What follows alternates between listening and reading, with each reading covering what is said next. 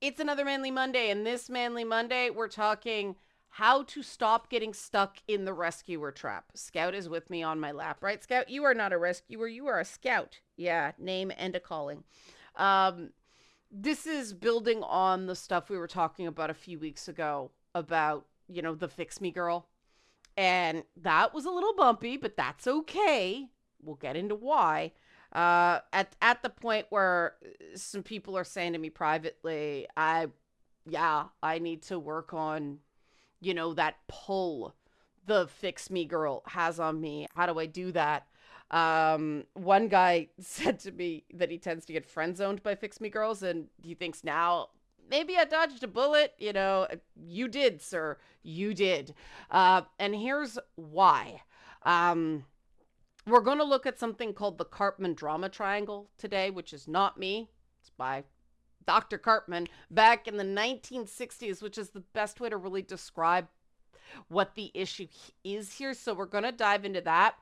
If you like this content, help support this channel. Become a monthly patron, patreon.com slash Liana K, or buy a one-time Liana K session for someone who use it but can't afford it, ko-fi.com slash Liana K, uh, or GoFundMe. Help us fund our men's groups. Those are finally getting started. Uh, this Friday, Saturday, we're still nailing down the the date and time as uh, as I record this, but this is all done through the Discord.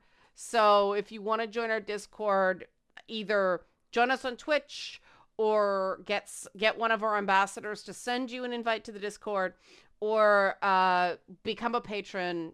Uh, donate a, a Liana K session, something with a credit card number, so we can verify you're a real person. We don't need to know your real name. That's why we're doing the the Ko-fi, the all that stuff because we can affirm you are a real person without compromising anonymity because I know that's important. Um, so we are gonna look at the Karpman drama triangle. Again, this is something that's been around from the 1960s. You will notice the rescuer is part of the drama triangle. And the victim, or the fix me, the fix me girl, the fix me guy, is there. And then you got the persecutor completing the triangle. Now, rescuer. It's like oh no but this is good. I want to i want to save people. I want to help people. Yeah. Okay. This is why you got to beware with that. Because in eh, being a rescuer rescuing somebody can make you seem like a pillar of the community but it's a lousy basis for a relationship because there has to be a victim to rescue and in order for there to be a victim, there has to be a persecutor. And you get rid of one persecutor. If somebody's in victim mode, you're going to become the persecutor. You're going to stop being the rescuer and start being the persecutor because the victim, somebody in victim mode, fix me mode, you have to save me from myself mode, doesn't value themselves. And so they defer to other people. They let other people make their choices for them which makes them extremely manipulative. It does. It really does. It is manipulative because when someone's got a raging case of poor me syndrome, nothing's ever their fault. They're helpless, they're needy, they're always complaining about someone. And if there's no one left to complain about but you, Guess who they're complaining about? Yep, that's when the rescuer becomes the persecutor in their mind because the victim always blames others. Now, a lot of people, obviously, you know, the rescuer seems like the most benevolent person in this cycle. And that's true. It doesn't mean you're not contributing to this cycle of drama, to this cycle of codependency but you know, there are reasons, and we're going to tap into those reasons when we look at the persecutor. Because the persecutor probably describes one or both parents of the rescuer. A lot of people I know who have rescuer personalities who tend to be very, very attracted to victims, to fix me people had an angry, aggressive, judgmental, bullying, demanding, and spiteful parent.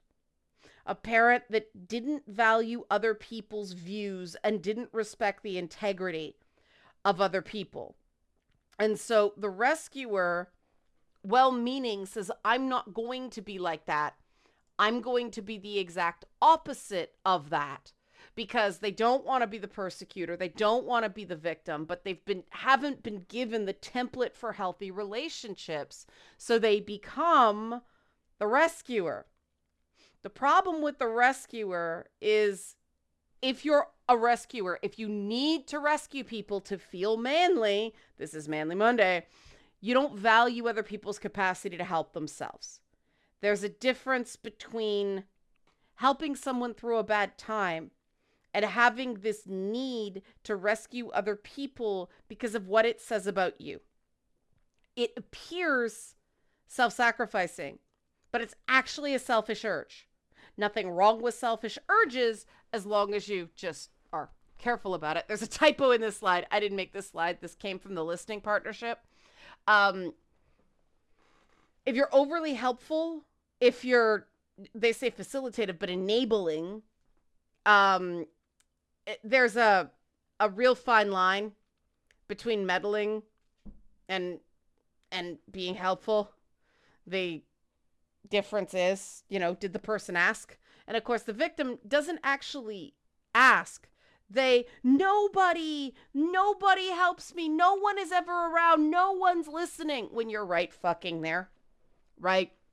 Big red flag if you're sitting there listening to somebody and they're saying nobody listens, nobody cares, and you're right fucking there, that's a red flag. Huge red flag. No, really, that's a big red flag. Uh, because rescuers and victims end up getting into something called enmeshment, which is engulfing, where the rescuer starts wanting to predict the victim's needs instead of encouraging the victim to communicate their wants and needs. That's when we get into mind reading. That's when we get into unhealthy anticipation. And the thing is, if you get it right with a victim, you're the rescuer. You're you're sacrificing. They need you. But if you get it wrong, if you don't anticipate needs for a victim, well, then you're bullying them. And then you were clearly doing it out of spite. You meant to, you mean persecutor person. See the problem here? That's why it's called the drama triangle. You don't want to be part of the drama triangle. So what do you do? And and this is something that is very very central to my work and I love working with the clients who have been in a lot of therapy, especially with therapists who saw themselves as rescuers. I've got some clients whose parents were those sorts of rescuers. And those rescuers professionally go home and they're persecutors privately. They were those bad parents, those bad spouses who just are tyrants at home because when when you are coaching someone, when you're counseling someone, it ultimately has to be them that takes the step. You can't do it for them. I have a phenomenally high success rate with the people I work with. I think because uh, one, they're ready. Uh, two, they've already been through a lot of therapy. But every so often, you know, one isn't ready. They are in that victim mode and they try to turn me into a persecutor and nope. I I don't have that power over them. The whole thing is you have to come at somebody as an equal. You don't see themselves as yourself as less than them. You don't see yourself as more than them. You know, I may happen to have experience in this regard. But does that make me a better person than the person I'm working with? I certainly hope not, because, you know, I don't have the answers for another person. I can talk about methods. I can show you guys other methodologies that you know might click with something, might make sense to them. But I am I cannot rescue someone through Zoom calls. I can't. You know, there are things I can do. I can refer, I can put people in contact, but ultimately they have to do the work. And I know it's a warning sign when someone starts asking me what to do in a situation. And the answer is always, I can't tell you what to do. I could tell you what I would do in the situation and why, but ultimately it's got to be your decision, you know? But I also say, look, we're going to try this methodology. If it doesn't work, we'll find something else. And that that will find something else. If something doesn't sound right to you, tell me. Don't ever do something that doesn't feel right because it's a tool is what tends to be different than those, you know, not great therapists who have been trained in one way and they're true believers in that one way. And if it doesn't work, they don't listen to the client. They say, You're not using the tools. Oh my God. Take your tool. There's that's the point in therapy where a tool becomes a weapon. And that's where that therapy induced trauma comes in when they're trying to force someone because they believe so much in the method. Even the best psychological models for for therapy for CBT therapy even the best ones only have a 55% success rate, which is why we have multiples, because one framework will work for one person, not for another. And it's got to be personalized because your therapist shouldn't be a persecutor. Your spouse shouldn't be, your friends shouldn't be, you shouldn't feel constantly judged, but they also aren't your rescuers. And you're not their rescuers, right? If there's somebody who constantly needs you to make their decisions for them, they are not valuing themselves. And if you feed into that, you're not encouraging them to value themselves. And the alternative to the drama triangle, now, this, I don't like showing this because I think that the bottom upper is precisely creating the hierarchy that we don't want. But I do think the difference, I wish this was side by side instead of above or below because but I do think the mirroring um is very useful to see the difference between a healthy collaboration, a healthy relationship versus, you know, the drama triangle. Ignore all the the woo woo language, right? But instead of a persecutor, you want people who are going to challenge you. There is a difference between somebody who's dominating you, blaming you, tearing you down, as opposed to somebody who's challenging you in a constructive way. The writers group I run ran into that um, recently where there was a debate whether somebody who had given one of the writers a particular piece of advice was a persecutor or a challenger.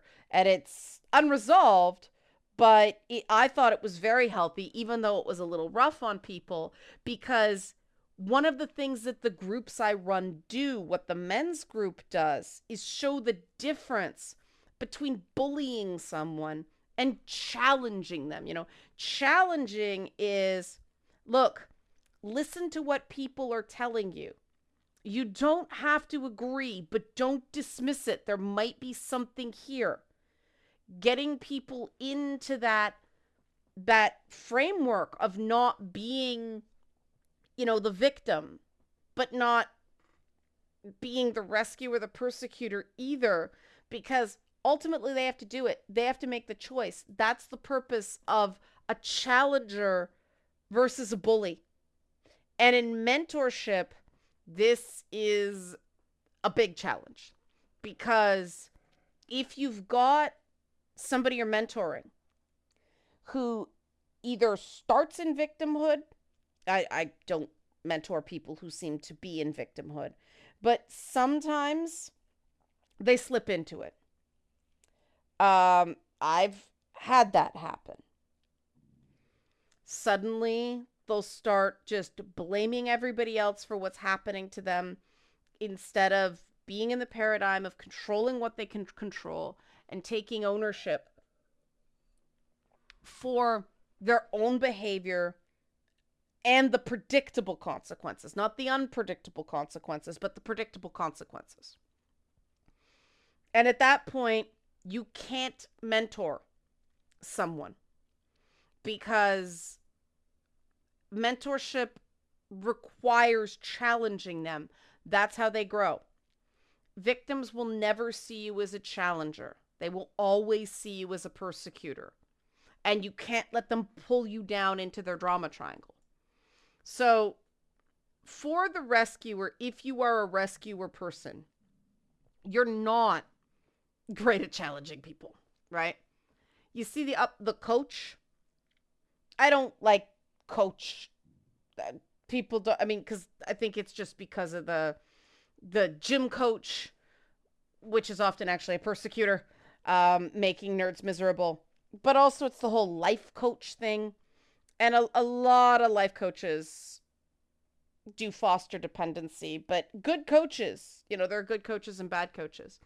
But good coaches instead of somebody looking to to you know save you from yourself are like okay what can you con- what can you control let's control what we can control how are you going to get out of this and you know i recently had to realize with a friend of mine um that i was being a rescuer and not uh, a coach and I was being unchallenging. And it actually came out because this person launched into a rescuer speech, launched into, I protect my friends, I protect my friends with my life. And I'm sitting here going, no, no, because, you know, because I had been doing, and I thought I was helping, I thought I was giving them a hand up, not a hand out. And in that moment, I realized I wasn't. I realized that I was not allowing them to stand on their own because I was constantly bailing them out. And then it all made sense that this person, you know, I'd watched them vacillate from a real a real victim mentality where everything was everybody else's fault. Everybody had abandoned them. Everybody was ghosting them. Every everything bad, nothing good. Cycling between that and periods of outright rage, yelling at waiters and uh, yelling at me, and you know, punctuating phrases with "Do I make myself clear?" And ju- I was like, okay, this has to stop. I'm in a drama triangle. And so it didn't go well when I stepped out of rescuer mode. It was really hard. And once you're in rescuer mode, it is difficult to detach. And that's the problem with getting into it in the first place. We all find ourselves in it. I mean, I'm classic profile of somebody with a tendency to be a rescuer. I had a persecutor parent, a few persecutors in my young life, uh, but my my you know biological father was textbook persecutor, and so I'm like, I never want to be that. And so I ended up, you know, trying to save people who couldn't be saved. And one person described it, I, I think it was last week, as the difference between, you know, somebody you're helping is you save somebody from drowning. They're like, okay, you save me, not doing that again. Whereas, you know, somebody who's just got a victim mentality will jump right back in the water expecting you to save them again. And that's when you have to step back. And unfortunately, the relationship may end when you take that step because the person isn't ready to stand on their own And if you're not willing to be part of the dra- the drama triangle, they may not want you around because they're not looking for somebody to challenge them. They're not looking for somebody to coach them. They don't actually want better. They want someone to save them. And you can't. And that's what it comes down to. You can't save someone from their own life and their own choices. And as long as someone is in victimhood, as long as they feel powerless, as long as they're blaming everybody else, they will never be. And I, I don't, I don't like this language, but I, I prefer it to be, you know, victim hero, not creator, because creator makes it sound like output. It's more the idea of taking responsibility, real responsibility, really being accountable instead of beating yourself up. Beating yourself up is why did I bother? It never works out. That's victim mentality. Being the hero of your own story, as I put it, is the Spider Man thing, right? With great power comes great responsibility. I said to one client last week because he was, you know, talking about the some bad reactions he got from people that he didn't understand. And I said, uh, Well, you're a strong person. So a whisper from you is the same as when weak men yell. And the phrase so shocked him that he, I didn't get the typical, yeah, right, look, you know, or the, is this a cod look? It was just kind of like, all right. I mean, he's a really good writer, so he was like, "Okay, good line." It was like I was it was such a weird moment that I got past the defenses, which was awesome. But it's true. If you're torturing yourself, you clearly have the power to persuade. You're giving yourself a narrative.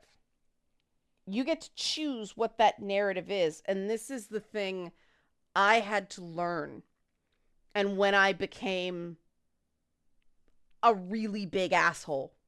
Because that's what I was afraid of, right? I, I was afraid that because I had been convinced by the persecutors in my past that I had no intrinsic worth, that I had to just be useful to people. I had to produce. I had it was all about outcomes if I wasn't constantly giving, if I wasn't constantly proving my worth and proving my value through rescuing people, then I was no good, you know? And someone can always point to something you did wrong. Always, always, always. Doesn't matter how great you are. Somebody can point to one thing because if you're not trying, that's the only way you can't make mistakes. But the biggest mistake in your life is not trying because then you're just a victim. Then you're just a victim of circumstance. You're never going to improve. And the difference between a victim and a creator, as this model calls it, or a hero, as I call it, is Spider Man knows with great power comes great responsibility. But Spider Man sees his power. He's like, yeah, this isn't, I'm not a freak because I have spider powers. I'm a superhero. He has, some would call it arrogance, some would call it confidence, to think he can make things better. And he owns a power of choice. And I mean, Spider Man stories are particularly poignant because of the number of times that he suffers loss.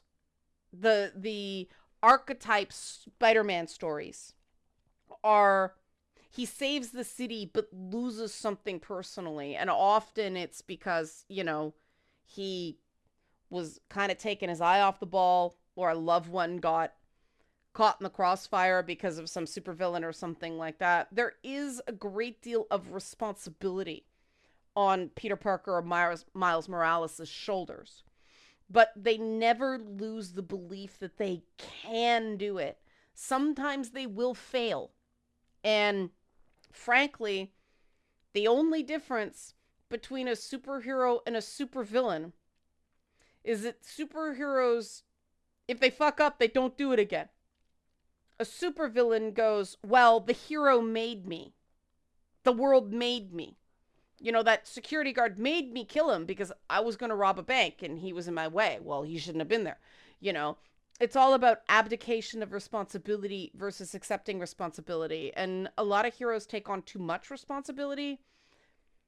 And that's when you end up, you know, the classic moment in Spider Man comics where he tries to, you know, Peter Parker tries to save Gwen Stacy from falling, uses spider powers, and the sudden stop snaps her neck, kills her. Um, that's the risk you take when you are a rescuer. Now, in that case, you know, if someone is in a life or death situation, obviously you get them help. The thing about dealing with people with mental illness is that it will be thankless.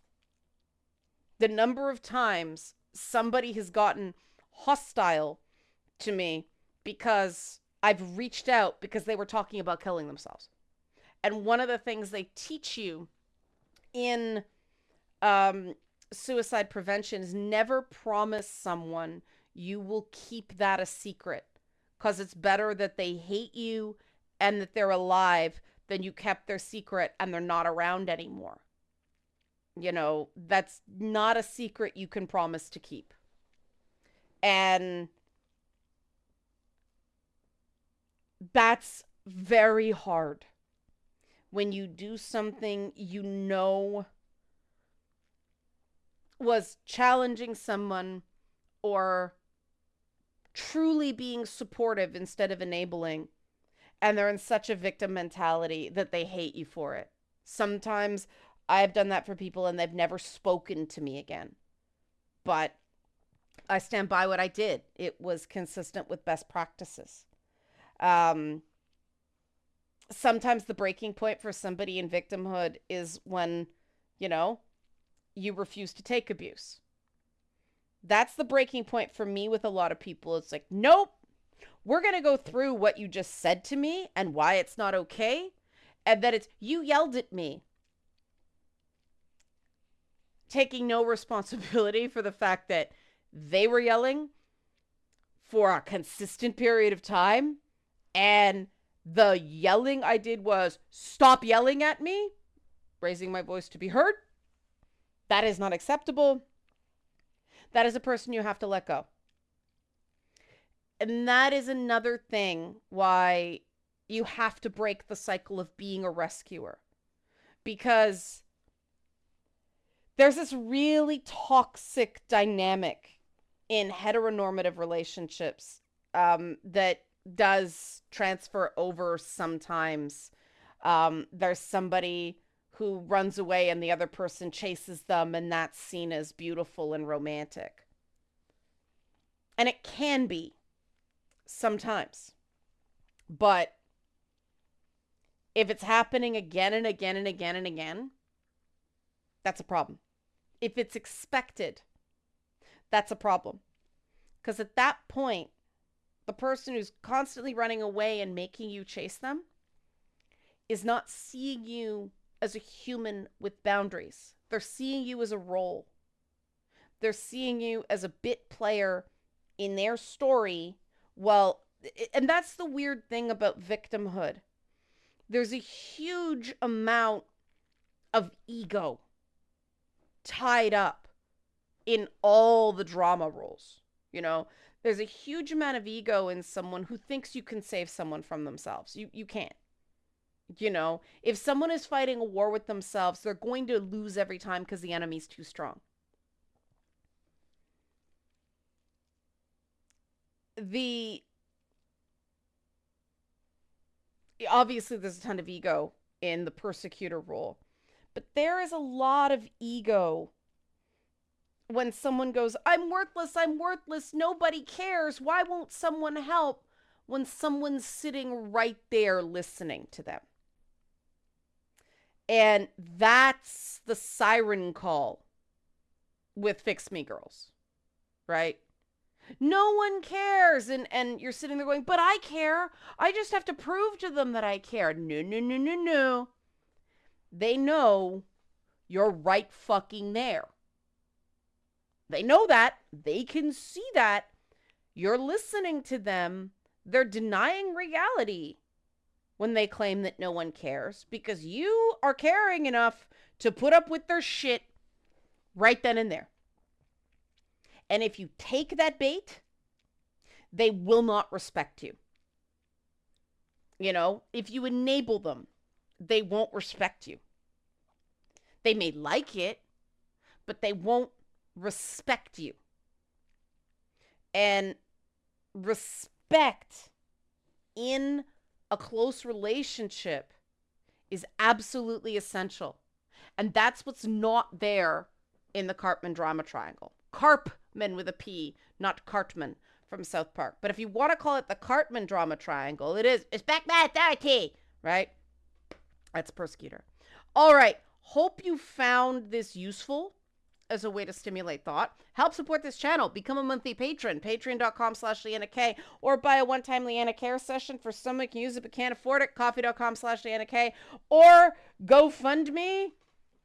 Help support our men's groups that are starting later this week. Thanks for watching Manly Mondays.